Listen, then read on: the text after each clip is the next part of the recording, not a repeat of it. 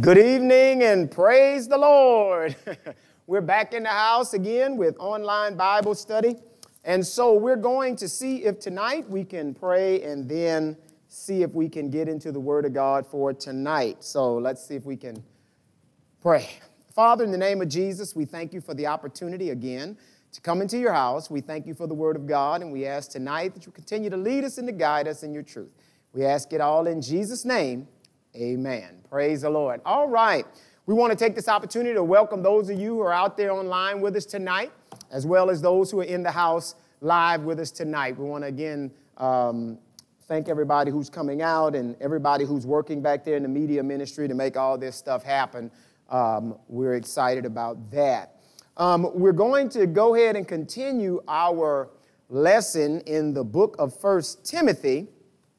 And tonight, we're going to be dealing with 1 Timothy chapter 2, and we're going to be looking at verses 1 through 15. And before we begin that, I will say that tonight, um, you know, that it depends on how far we get in it. Uh, we definitely will be dealing with some areas that I think, I'm not sure if we'll finish it tonight, but of course, areas that raise a certain amount of controversy in the church, um, especially in the Western countries, you know, where lots of things regarding women's rights and other stuff have come up, but where Paul has made some pretty explicit statements about um, how the church should function and what we should be doing.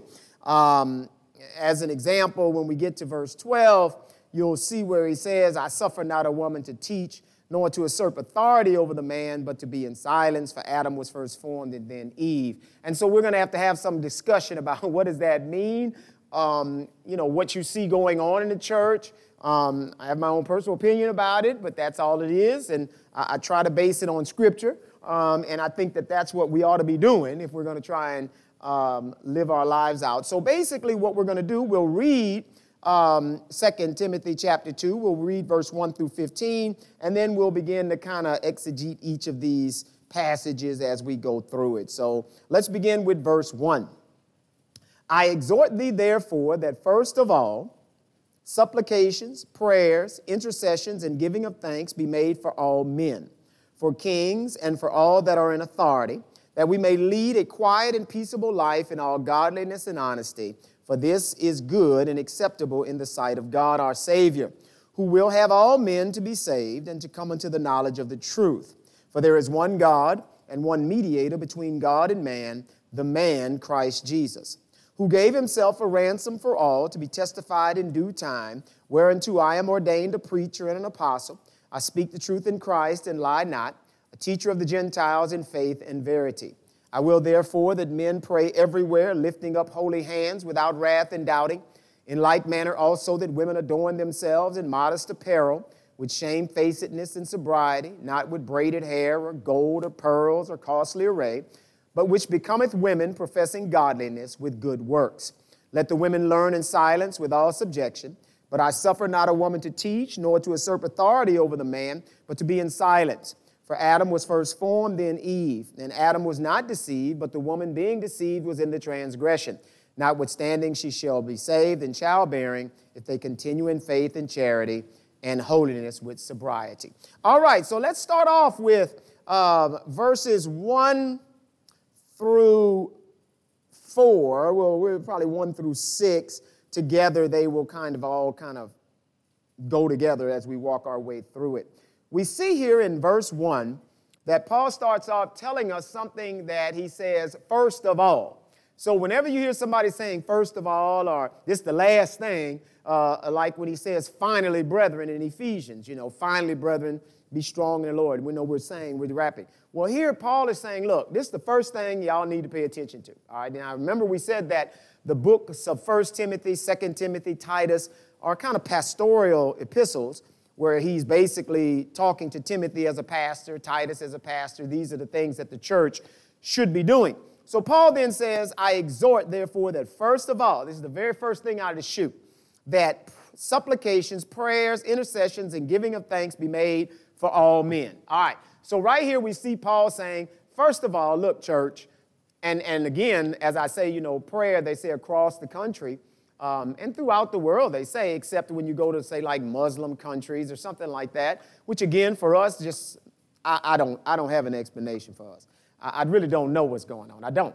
You know, they, they're very religious, I guess, in what they're doing, and they're going to go to the mosque, and they're going to go three, four times a day. They're going to pray. They're going to do what they're doing. If they're at work, they have to stop, and we give them time to go do their prayers and all that. And Christians just, you know, lollygagging, doing whatever they're doing, praying if they can, praying if they're not. When Paul makes it clear, because people will say, well, that's the discipline I like in uh, the mosque and all that, but for Christians, we are told that first of all, it should be supplications, prayers, intercession, and giving of thanks should be made for all men.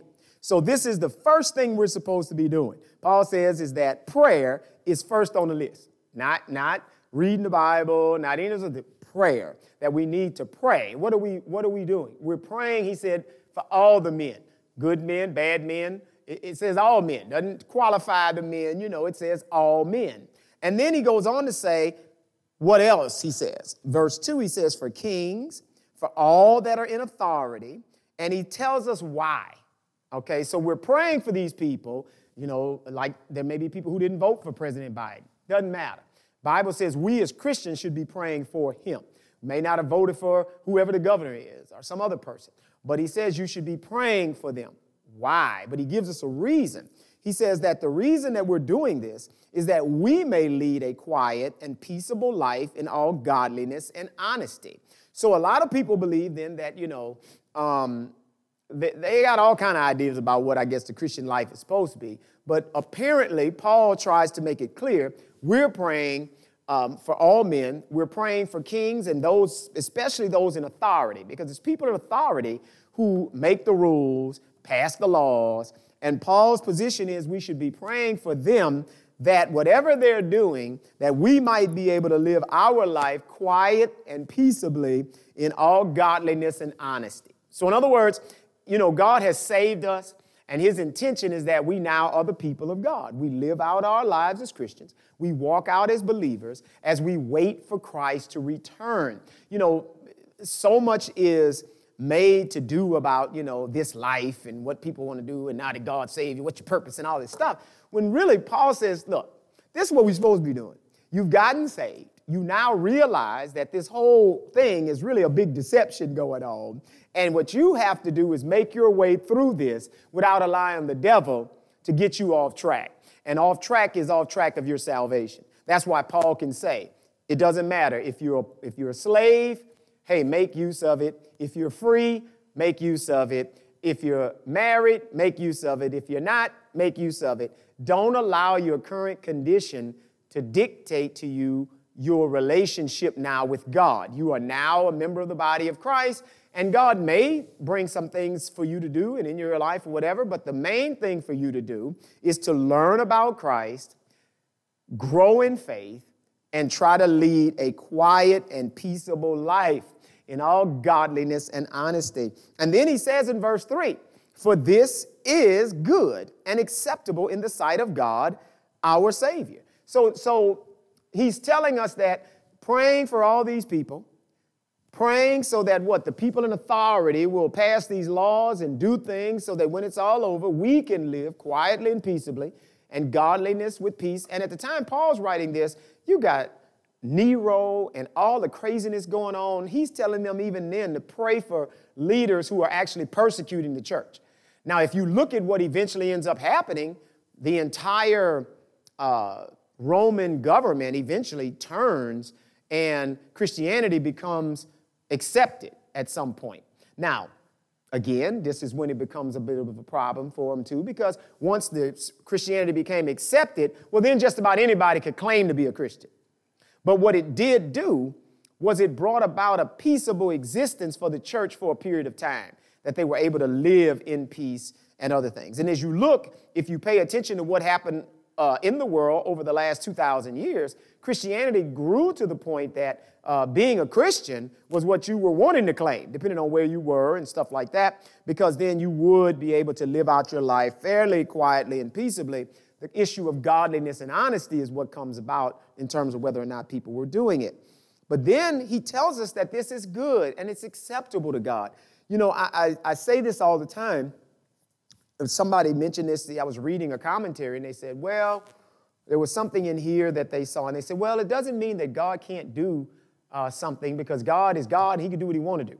Right, God is God, but he's bound by his word. If we bind God to his word, it becomes so much easier to follow God. But if we take the position that because God is God, he can do whatever he want to do whenever he want to do it, then you don't know what God's going to do then, and you don't know what he's up to. You may be able to not know exactly what when God's going to move and how he's going to move, but you know what God's not going to do because God already said, that's not what I do. And I'm not telling y'all to do that. So he's not going to violate his word.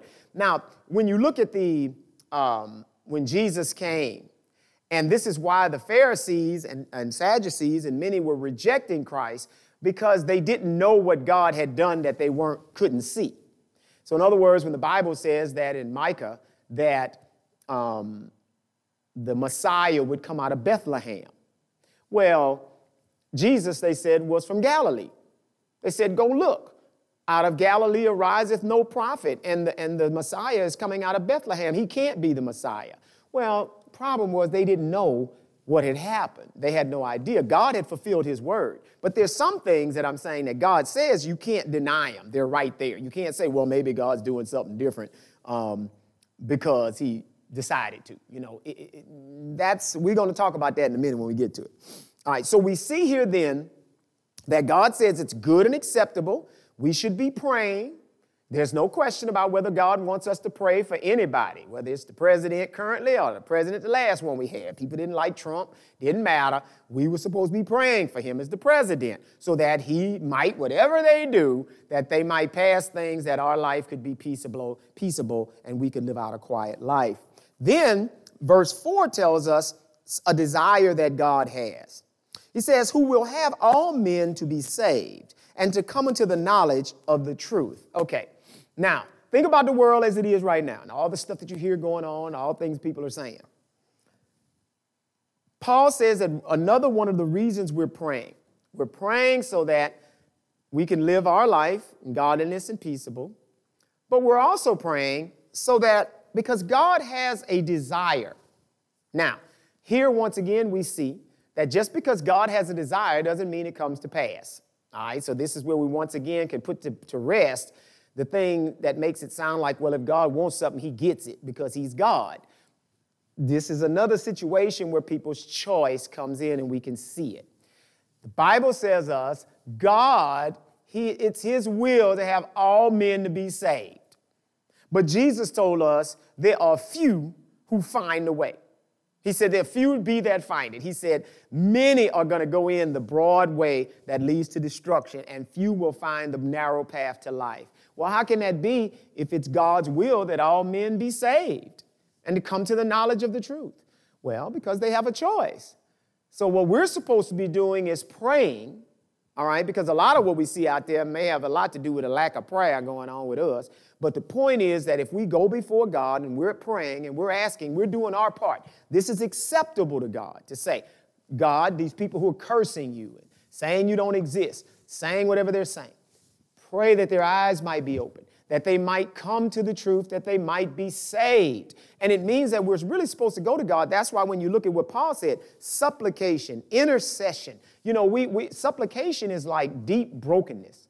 And the question for most of us, and I just ask my own self, when was the last time you really got broke up about somebody you don't like out there, or the world in general, that they might be saved? You know what I'm saying? That really these people are going to go into hell and God, please, please, please do something to intercede and, and, and, and, and break the bondage that's in these people's lives. But Paul says this is what should be on our agenda as we supplicate for men and make intercession for them, giving thanks to God that He might, one, allow these people in authority to pass laws that'll keep us living our life in quietness and peaceableness and all godliness and honesty but also then that there may be circumstances that would move men to salvation. When God says it's his desire that all men be saved, he said not only that, but that they would come to the knowledge of the truth. Okay, now, this is one of those things where, you know, you, you say all the time to people, um, absolute truth. Well, they say all the time, there's no such thing as absolute truth. You listen to people now today, you're living your truth, I'm living my truth,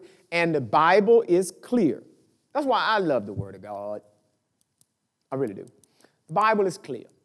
There is the truth. And God is trying to get the truth to people. And He tells us our responsibility as the church is to pray for everybody, all men. Pray for these people. Supplicate, intercede, pray for them. Why? That we might live peaceably and that God might be able to get to them the knowledge of the truth. Because God doesn't want people to go to hell. The devil is the one who's going to hell eventually, and he wants to take as many humans with him as he can. And God's desire is that that not happen. And so he's saying, Look, I need you all to be praying. Well, but God, why do we have to pray? If you can do it, why do we have to pray? Because he told us to. That's our position. Our position is to pray and to ask God. And, and then because, see, I, it, I think from reading the scriptures the way the Bible appears, and we'll see it when we look in Genesis tonight again, because God gave us dominion over the planet. Man is here, Satan is here. Jesus came as a man, defeated the devil, and then gave us the ability now to have the Spirit of God and to walk our life here. But we are here. This is our dominion. You know, God can intervene if He wants to in things, but that's not God's pattern of doing things. God intervenes when it's time for Him to intervene, but the way things are supposed to naturally roll out is that we pray, we seek God, we preach. That's why Paul says, you'll see it in a verse coming up, that he's been ordained to preach. Okay? So we see then that this is the truth. Look at verse 4. He says, Who will have all men to be saved. He wants them to be saved. And to come to the knowledge of the truth. The truth.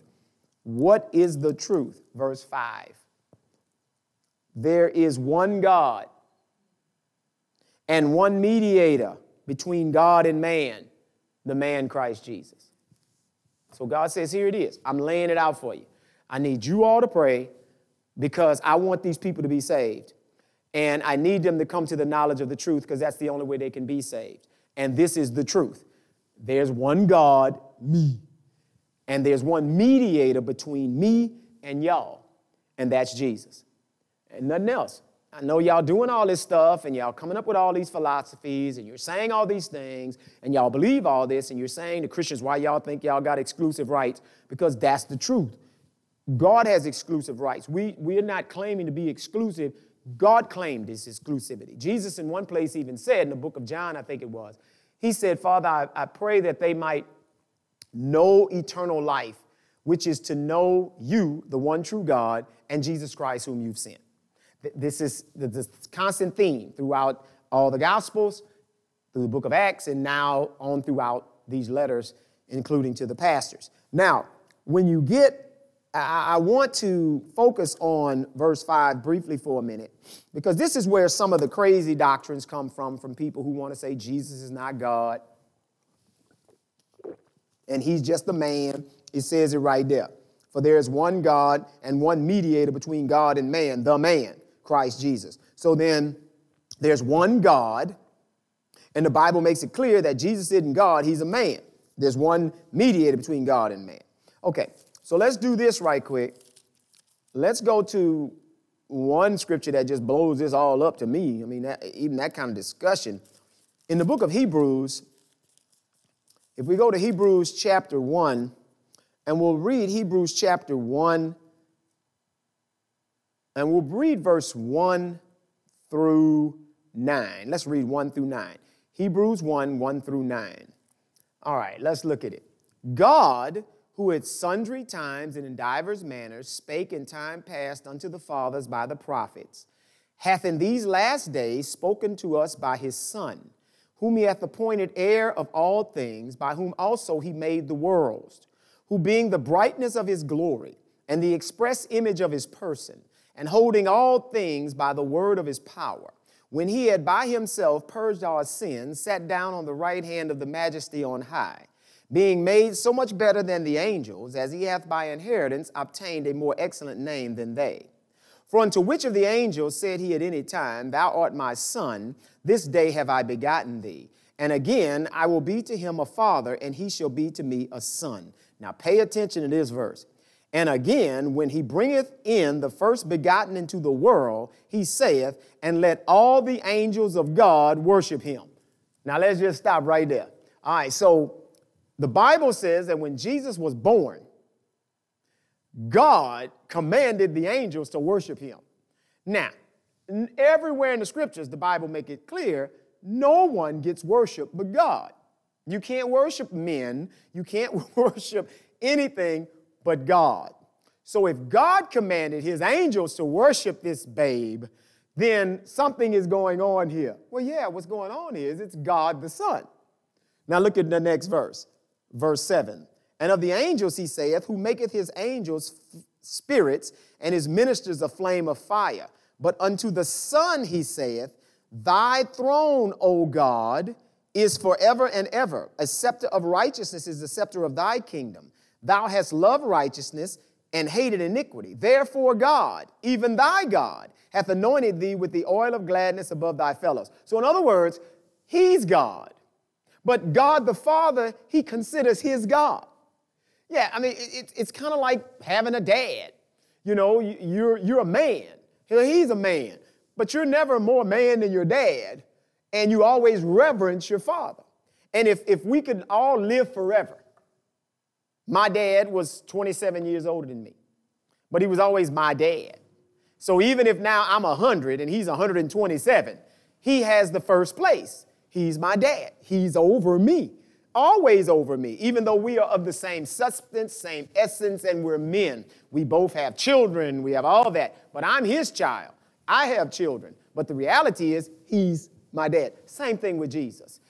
God the Bible says when the first begotten was brought into the world, God said, Let all the angels worship him because he's not like y'all. Y'all are angels. This is my son. He is, he is my essence.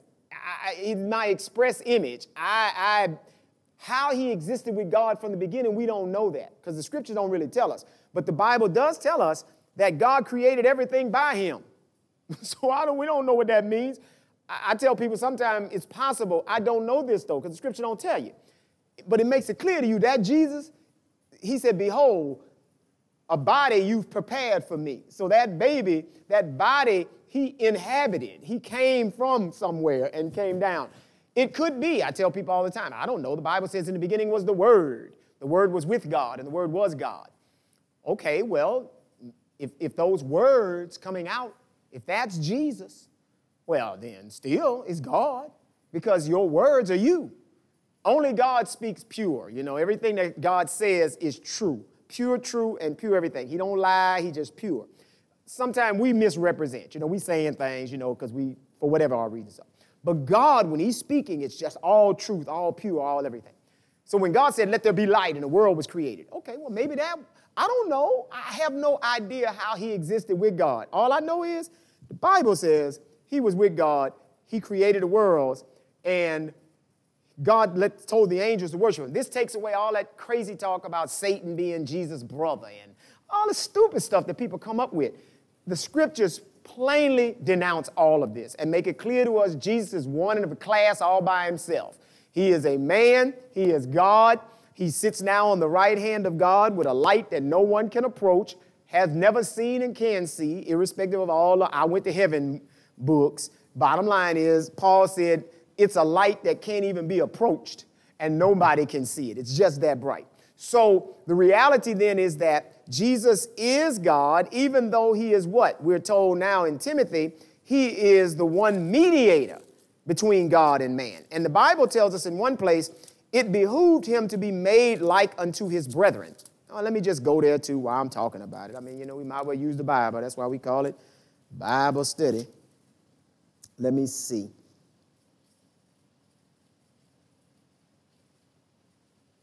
All right, here, here we go. I want to I want to go here so we can kind of take a look at this. Um,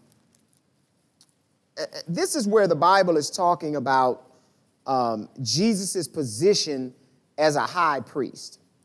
And that the high priest always went in and offered sacrifices and um, offerings for the people and for their sins. So the Bible is trying to explain how there's been a change of the priesthood. You know, the priesthood of the Levite now to Melchizedek, and Jesus then being after the order of Melchizedek, and that Jesus' decision uh, was that he wanted to be uh, like his brothers. He, he did not want to be, he didn't take on the form of angels. He basically came so that he could uh, be a merciful high priest for us. So let me see where, uh, let me see what I'm looking for, right? All right, I'm going to go to Hebrews chapter 10. And I want to look at, um, let's go to Hebrews chapter 10, and let's go to, let's look at verse 10 through, let's just go 22, 10 through 22. All right, this is what it says in Hebrews 10, 10 through 22. All right by the which will we are sanctified through the offering of the body of Jesus Christ once for all. And every priest standing daily ministereth an offering oftentimes the same sacrifices which can never take away sins. But this man, after he had offered one sacrifice for sins forever, sat down on the right hand of God, from henceforth expecting till his enemies be made his footstool.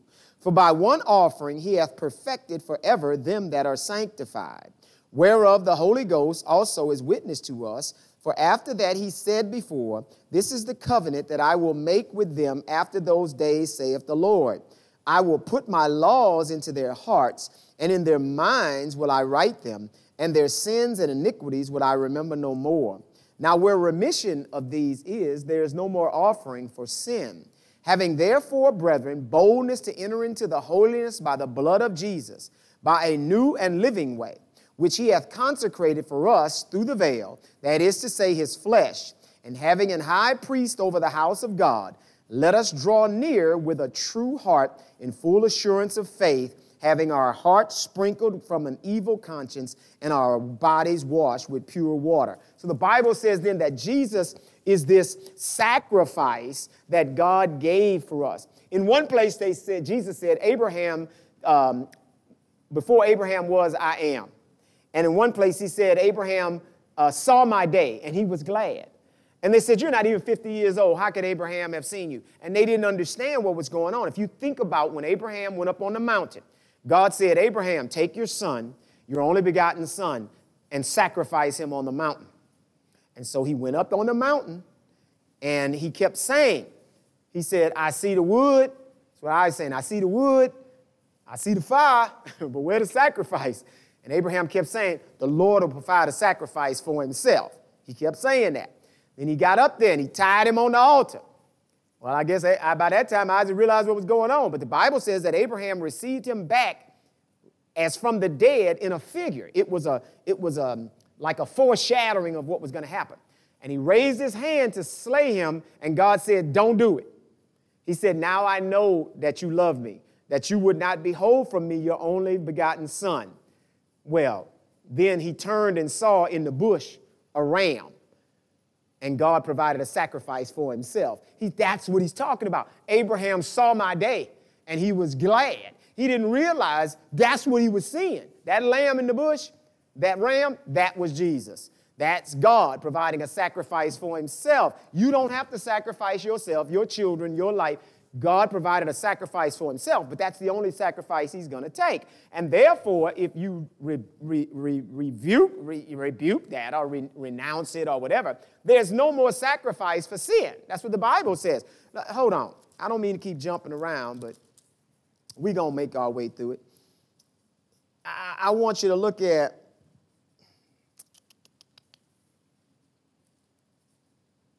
Here we go. All right. This is, we're going to go to Hebrews chapter 6. And let's look at Hebrews chapter 6 and let's look at verse 1 through 12. We're going to look at 1 through 12. All right, we're going to read that. Therefore, leaving the principles of the doctrine of Christ, let us go on unto perfection, not laying again the foundation of repentance from dead works and of faith toward God of the doctrine of baptisms and of the laying on of hands and of resurrection of the dead and of eternal judgment. And this will we do if God permit. For it is impossible for those who were once enlightened and have tasted of the heavenly gift and were made partakers of the Holy Ghost and have tasted the good word of God and the powers of the world to come, if they fall away, to renew them again unto repentance, seeing they crucified to themselves the Son of God afresh and put him to an open shame.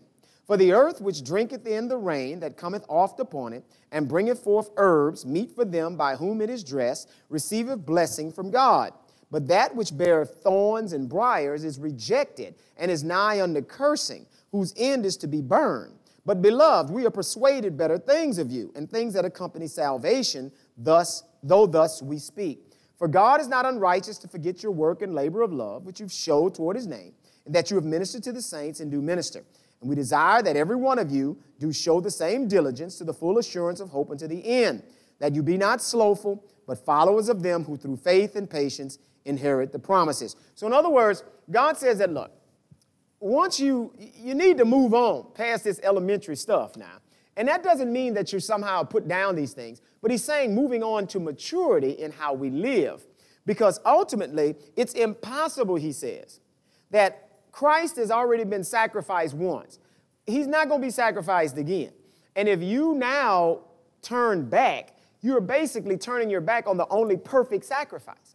Well, how can a man be a perfect sacrifice when God has said, There is no man that's righteous, no, not one? Well, obviously, there's something different about this man. If he could be the perfect sacrifice, and that the sacrifice of his blood once for all cleanses the whole world of sin. Why? Why is it called the New Testament? Because the Bible says that while the testator is alive, nothing goes into effect. Well, who is the testator? Who, whose will is this? It's God's will. Old Testament, New Testament. Well, the Old Testament, the Bible says, was dedicated with blood, but what blood? Bulls and goats. But God said the blood of bulls and goats can't take away sin. He needed real blood but he needed his own blood. So God makes this New Testament. He says, This is my promise that I'm going to give you my spirit and I'm going to write my laws into your heart and into your minds, and your sins and iniquities will I remember them no more. That's my New Testament to you. But as long as the testator is alive, you can't have the promise. You see, it's like my dad. As long as my dad was alive, his will, you ain't getting none of that. When he passed, that's when you inherit. Well, as long as Jesus was walking around, as long as he was alive, all he could do is let them partake of healing and doing things. But they never had the Spirit inhabit them. That's why the Bible called him the baptizer with the Holy Ghost. Once he died, though, God, once God the Son died, now the inheritance kicked in, and we got our first earnest, we call it, of the inheritance, which is the Holy Ghost. So now Jesus went into heaven, baptize us with our inheritance, the earnest of it. We got part of it, and now we walk in that power. Why? Because God died. And when He died, He rose again and did what? Gave us what we deserve. And if we want our full inheritance, then we got to walk this thing out. So that's enough about Jesus being God, and, and we're going to move on from there. Because people will take that scripture and they'll just start going, going, going you know, that right there tells you uh, Jesus is the man because it says the man is one God. Right, but you need to go learn some scripture. All right, so now we're going to move on from there. Now, the Bible then tells us in verse 6 who gave himself a ransom for all. In other words, Jesus ransomed himself for everybody to be testified in due time. Then, verse 7, Paul says, Whereunto I am ordained a preacher and an apostle. I speak the truth in Christ and lie not, a teacher of the Gentiles in faith and truth. I will therefore that men pray everywhere. All right, you see that? Paul said everywhere, everywhere you go, you need to be praying. We should be praying all the time. We don't need to go back to the temple. We don't need to come to church on Wednesday. We need to pray everywhere. Everywhere we are, we should be praying. And we're praying for what? He said we should be praying everywhere, lifting up holy hands without wrath and doubting. The whole idea of holy hands means that we come to God, we live our lives with integrity. He's saying that I'm praying, every, we should be praying everywhere, lifting up holy hands. That don't mean you have to walk around with your hands lifted up. That's not what he's saying. But this is kind of like the same equitable doctrine that you see in court of, they call it un, uh, clean hands doctrine. In other words, if you come into a court, and let's say, for instance, they call it equity court, the law won't give you what you want. Let's say you have a contract with somebody, and the contract basically is enforceable the way it is, but it's not fair. There's something about it that's not fair. Well, a court of equity can re, re, resolve it in a way that they can do some things to change that contract if the court thinks it's not fair. But they have a doctrine called clean hands. So let's say, for instance, when you entered into that contract with somebody, you did it under fraud. You pretended to be somebody you're not, or whatever the case might be. Well, you don't have clean hands. So if you come into an equity court with unclean hands, they kick you out and say you don't have a right. So God is saying, I therefore want you to pray. I want men praying everywhere, all the time. You should always be praying. You at work and your boss ain't slave, pray. You know, you can work and pray. You know, pray. We work and think about all kind of other stuff. Work and pray. Pray, pray, pray. Save him, Lord. Please save them. Save them. Don't want them to go to hell. Pray. But come to me, he says, with clean hands. You know, ha- make sure that your hands are clean and you don't have a bunch of stuff going on. All right, now we're about to enter into a little controversy. Let's see if we can deal with this. Now, he then begins to deal with the women in the church.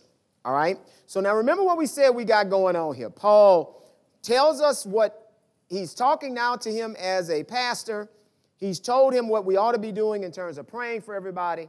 The church ought to be concerned with everybody's salvation, praying for leadership and everything else. We understand who Jesus is and the truth of how that works. Now he wants to talk about day to day living inside of the church, and he begins with the women. The first thing that he says, we'll read verse 1, I mean 9 through 11, and then, no, let's do 9 and 10. He says, In like manner, also, that women adorn themselves in modest apparel, with shamefacedness and sobriety, not with braided hair or gold or pearls or costly array, but which becometh women professing godliness with good works. All right, so let's stop for a minute.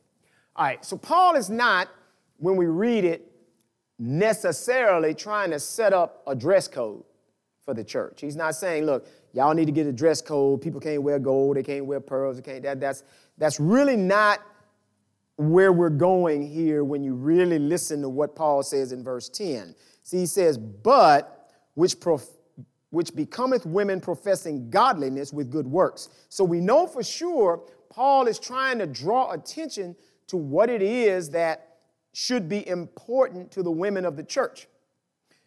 The idea of drawing attention to themselves based upon what they look like, what they wear, and he, he talks about their hair, he talks about their gold and their pearls and their costly clothes.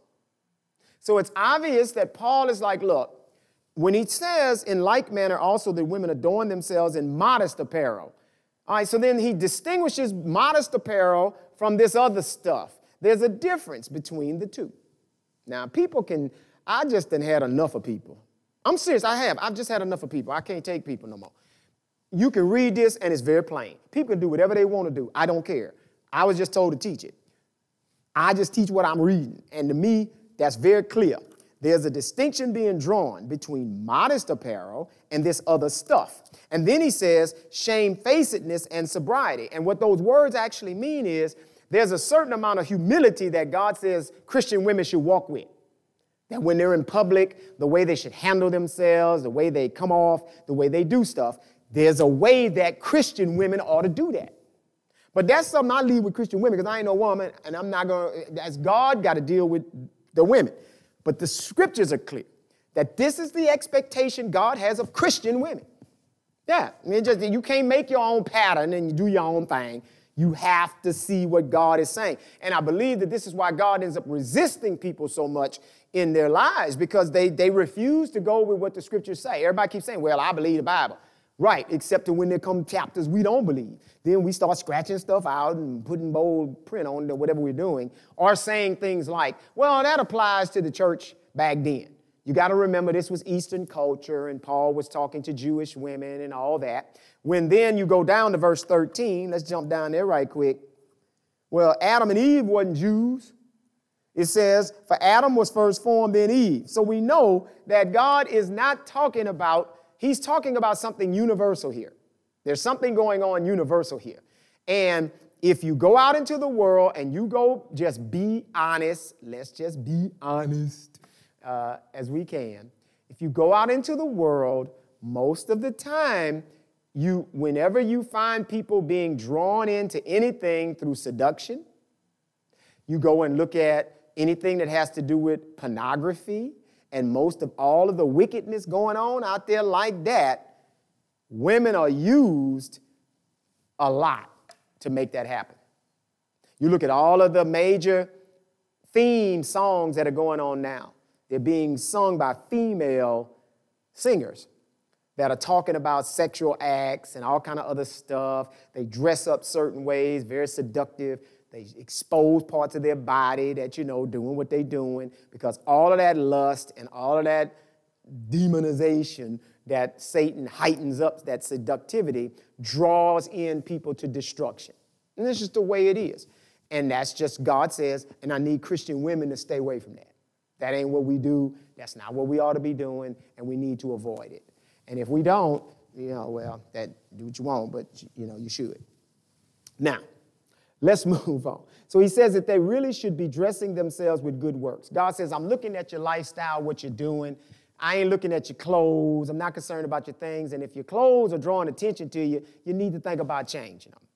Yeah, yeah. The bottom line is that God's like, look, down. That's not what you're doing in here. You should be. People should be drawn to you because of you're, you're dressed in the good works that you do. And those good works are what the quality. Um, I was telling Sister Laura yesterday, you know, I was talking about something, and I said, you know, God already made it plain on beauty. God said beauty is vain. I don't even know what else need to be said. People are all running to the uh, people to get their face lifted and all them things they doing. And I'm like, what are y'all doing? God said, God said this now. Beauty is vain. Okay, now let's just go see. I ain't no sense in me sitting here acting like I'm making it up. I know. I'm going to go to Proverbs chapter 31 because that's where he talked about it. That's where he talked about the virtuous woman. But all I want to do is go grab this scripture right quick. All right, let's see. Let me see. Oh, Lord. Here we go. We go to verse, this is Proverbs 31, and we're looking at, let's look at verse 29 through 31. Proverbs 31, 29 through 31. Many daughters have done virtuously, but thou excellest them all. Favor is deceitful, and beauty is vain. But a woman that fears the Lord, she shall be praised. Give her of the fruit of her hands, and let her own works praise her in the gates. All right, you know, I mean, it's just, and if anybody stays around long enough and watches men or women long enough, the truth of the scriptures play themselves out. You know, no matter, how, bottom line is we eventually change. And you know, in that beauty or whatever we had at one time, it, it fades away. But you know what? God says that don't matter to him. He's not, he's not concerned about that. And we want to get God's favor and not man. But if we spend so much time trying to cater um, to people, then we're always worried about that what we look like and what they think about what we look like and how we're dressed and what we have on and do they think we're cute and do they think this when all of that don't matter because they ain't God. They can't save us. They can't save our souls. And then as soon as, you know, we're no longer that, they're not, we're not, they're not drawn to us anyway. You know, I mean, so I just think that people need to recognize the truth of God's word. And so in verse 10, he says it again, but which becometh women professing godliness with good works. All right, now let's move on to verse 11, get a little more controversy going on. Pow, pow. He says, Let the women learn in silence with all subjection. But I suffer not a woman to teach, nor to usurp authority over the man, but to be in silence. For Adam was first formed, then Eve, and Adam was not deceived, but the woman being deceived was in the transgression. Notwithstanding, she shall be saved in childbearing if they continue in faith and charity and holiness with sobriety. Well, welcome to the West and women's lib because this, they'll tell you right now, that Paul was just talking about the times, the Eastern culture, blah, blah, blah. Well, if you go to Eastern culture, like when I was dealing with the folks in um, Pakistan, the Christian church, They don't have a problem with this. You go in there, the women sit on one side, the men sit on the other side, the men do whatever they do, women do what they do. Everybody doing that thing. It's only when you got into these um, Western cultures where everything else is exposed as well. Um, you know, so the Christian church has in it, you know, women pastors and just everything. You know, everybody running around doing everything. Why? Because they got liberty, right? But the reality is, this is the Bible now. So we want to look at what the Bible says, not my thoughts. I just want to read the Bible again. So he says, Let women learn in silence with all subjection. But I suffer not a woman to teach nor to usurp authority over the man, but to be in silence. Now, here, he does not say women can't teach. He says that women are not to teach nor to usurp authority over men. All right, so the idea then is that women can teach women, women can teach the children, women can do what? Women are commanded, and God says in the scripture, they're not to teach or usurp authority over men. Now, people get upset. Well, why, how can that woman, well, if God want to raise him up a woman pastor, this is where I'm going to now. You know, they would say this. Well, if God can raise up who he want, if God want to raise a woman pastor, he can. Well, then God's a liar then. God said right here, don't do that. Well, if God say don't do it, how he going to do it? Because God can do what he want to do. No, he can't. No, he cannot. No, he cannot. Let me tell you why he can't. All right, let me take you over one place. Here we go. I want you to go to Titus chapter 1, verse 2. Titus chapter 1, verse 2. Well, let's look at verse 1 and 2. Titus 1, verse 1 through 2. All right, look at what it says. Beginning of verse 1. Let's use verse 1. There you go. Paul, a servant of God and an apostle of Jesus Christ, according to the faith of God's elect and the acknowledging of the truth which is after godliness, in hope of eternal life, which God, that cannot lie, promised before the word began. All right, so God can't lie. All right, so if God tells you something, then he, he can't lie. So, so he can't go changing. God says, I'm the Lord, I change not. Okay, so now over here, God tells us, he don't like say in verse uh, 12, but I suffer not a woman to teach nor to usurp authority over the man unless God decide to do something about that. That ain't what he's saying. He's giving us a rule so we know how to run church. Now, let's use an example. People say, well, Pastor, they stand up and teach the devotional. No, no, they don't. They, what they don't do is teach men. They are using my devotional. I wrote that. Okay, I wrote that devotional. They chose a devotional, and then they are telling you why they chose it. And then they go through my devotional and tell you what I said and why they chose it and how it helped them. They not up here teaching you, to preach to you, or to teach you. That's not their position. That's not what they're doing. That's not what they're supposed to do. What they're supposed to do is to take what I have. This is a devotional moment. Here's a devotional. Why did we put this in here anyway? Because a lot of people don't even read it. Shame, shame, shame on you. But the only time they get the devotion is on Sunday morning, right? So every day we have a devotion. So here now you have a moment where now you have these ladies who stand up and they open a devotional, they read it, and then they are to tell you why they chose this devotional. When I read it, what did it do in my life? What did pastor's teaching teach me that I'm telling you that benefited me? So y'all go get your own devotional. Yeah, and go get it. This is how it applies. That's what's going on. This is not a, a, a, a preach moment. You know, that's not what's going on. We're not up here usurping authority. Now, in the back, they teach the children. They, uh, they can do that. Now, what's interesting is, like I said, when we get to 12, 13, in the Jewish culture, men were considered to become men at like the age of earliest 12, latest 13. So that's not the reason I'm making the shift, but the fact that I'm seeing the boys start acting like this at 12 and 13 tells me it's time for men to take over y'all teaching because y'all gonna get out of hand back here and y'all gonna not understand how y'all need to deal with these ladies. So y'all need to be taught now what men need to teach y'all. And reality becomes then that we all have a place. Now, this has nothing to do with what goes on outside the church. I mean, women have the right to go out and do and be and handle the world any way God blesses their life to be. Run companies, do whatever. This is talking about church, God's church. People say, yeah, but it should. Well, whenever you allow the spirit of the world to start telling the church how to do stuff, they're going to tell us anything that need to go.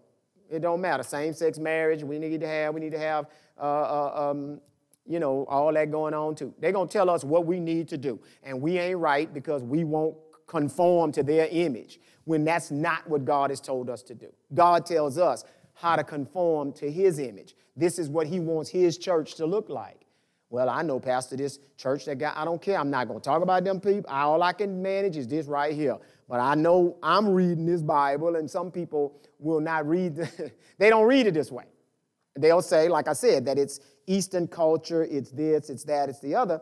But with the reason we know that this is not what's going on is we see in verse 13, he says, For Adam was first formed, then Eve.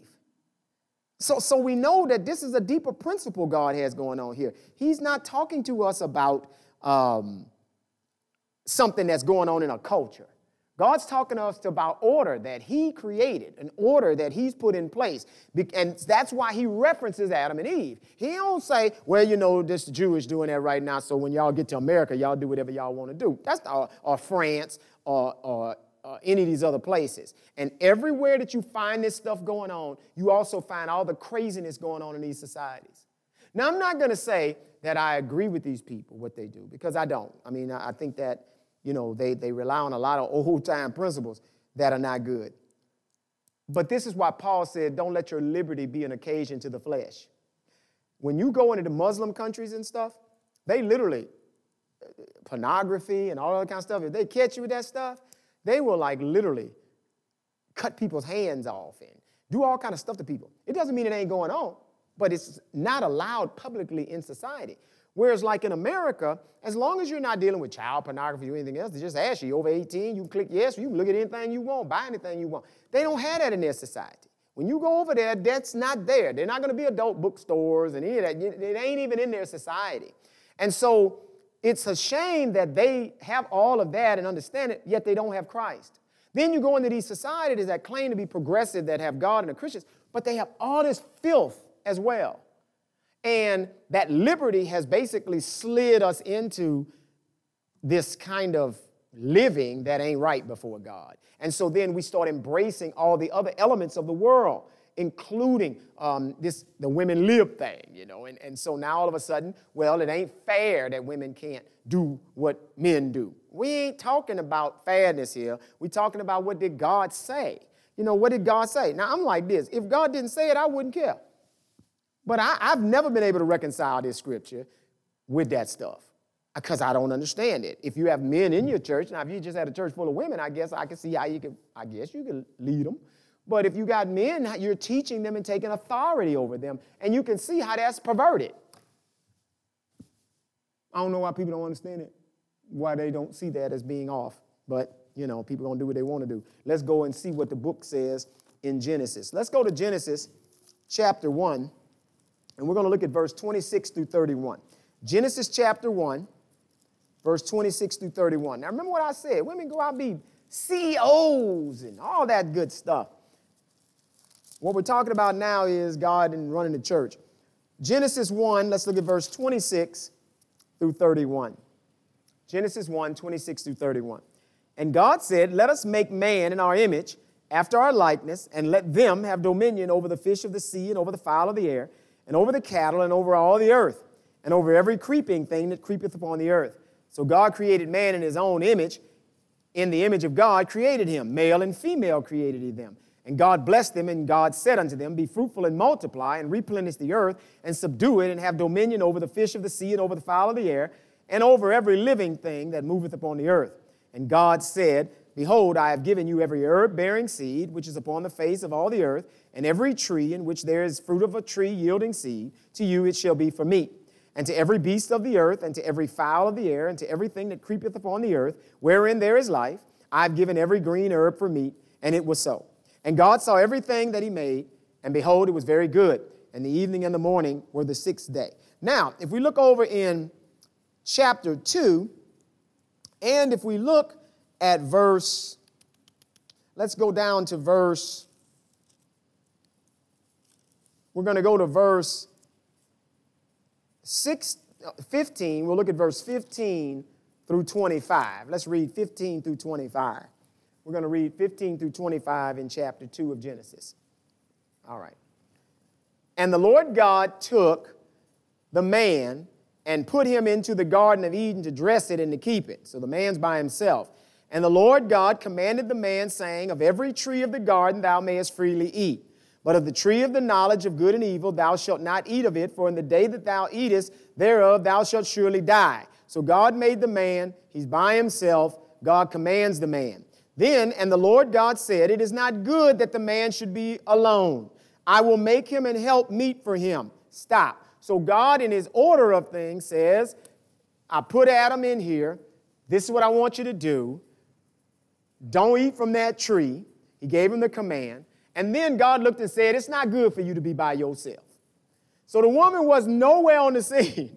She, she didn't exist yet.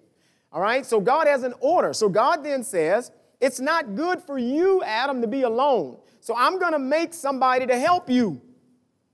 That's God's plan, right? I made this man. I want him to do this stuff. He needs somebody to help him. I'm going to make a companion that's suitable for him.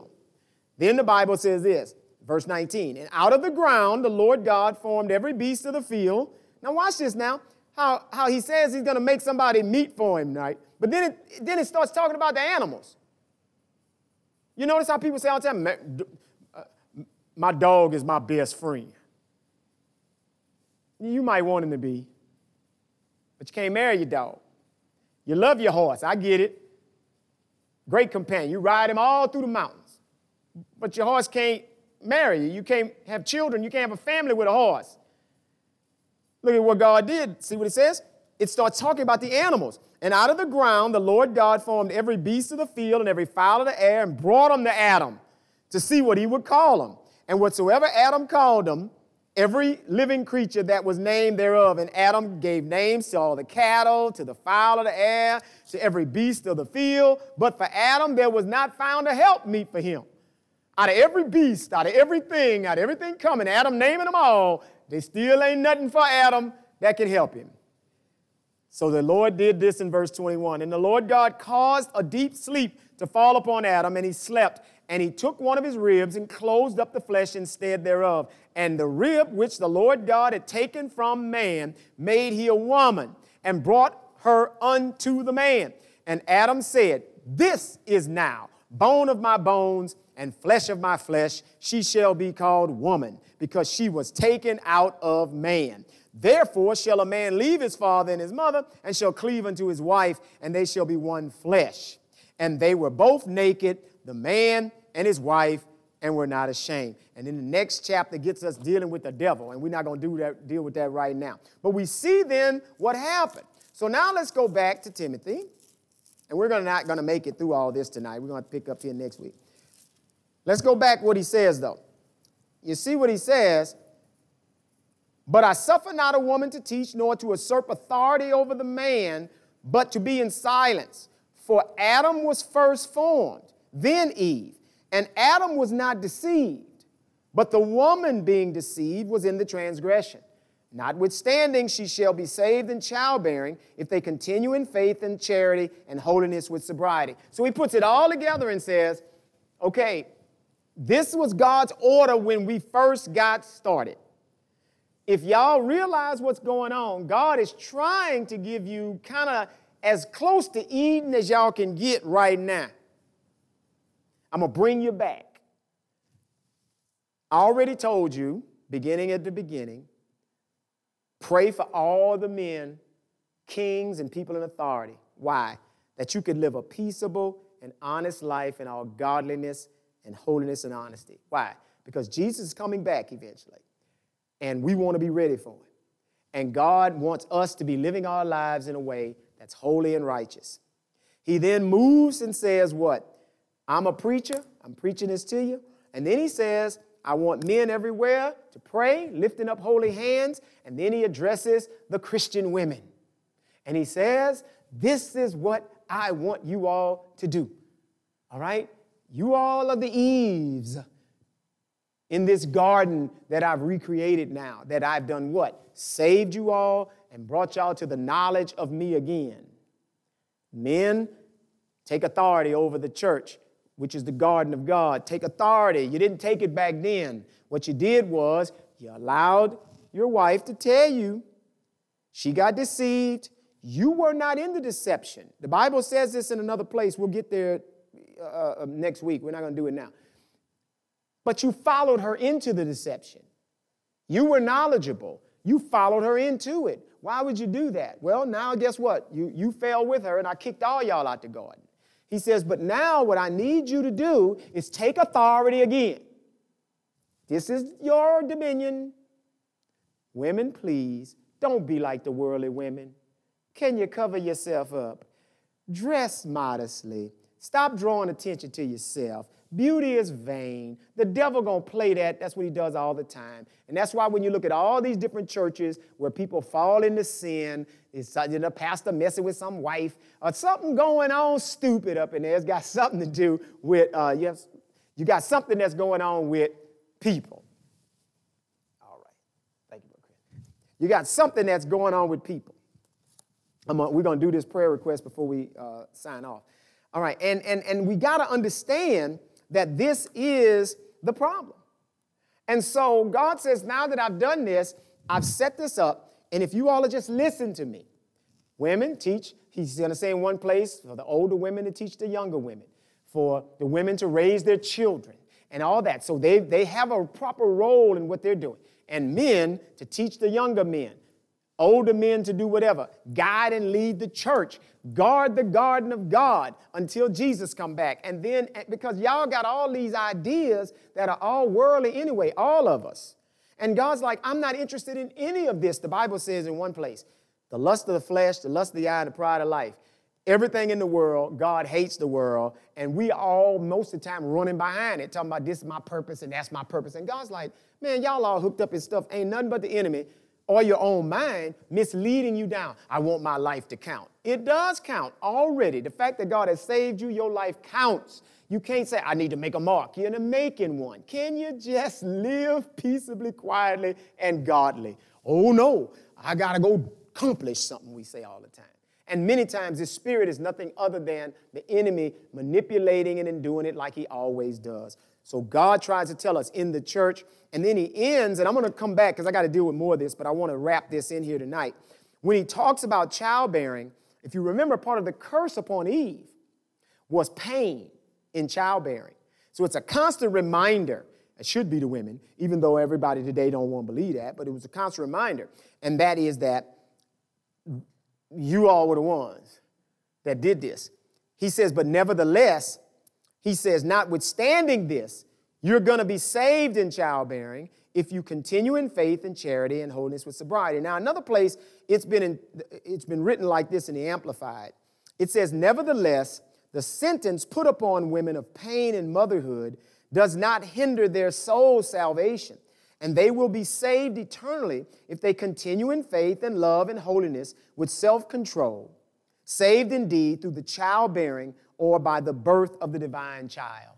So the idea is that through Christ, Mary bearing a son actually is where salvation comes from. So women should never feel like somehow they're, God don't have nothing for me and we're useless. No, no, no. That's why point, point, point Paul said the, the man is over the woman, but the man is of the woman. He can't get here without a woman. He can't say, I don't need women. You, you, that's a stupid statement. You got to have women. There would be no men without women. You know, and, and, so the idea is that together we complement one another. And he says, so through childbearing, women were saved because Jesus came through childbirth. And ultimately, there was even a, um, a belief that, because a lot of women back in those days would die during childbirth sometimes. And there were people who would say that if a woman died during childbirth, she was cursed and she went to hell and all this stuff. And Paul was like, that's not what's happening. These kind of things are untrue. They're not true. And the bottom line is that women are okay and they were eternally okay, even in childbearing, even if they were to pass. All right, we're going to pick up next week. We're going to go back to these scriptures because we need to, we got some more to plowing to do so that we can plow up some other places where Paul talks about this so we fully understand why he's saying what he's saying here, but we'll pick that up next week.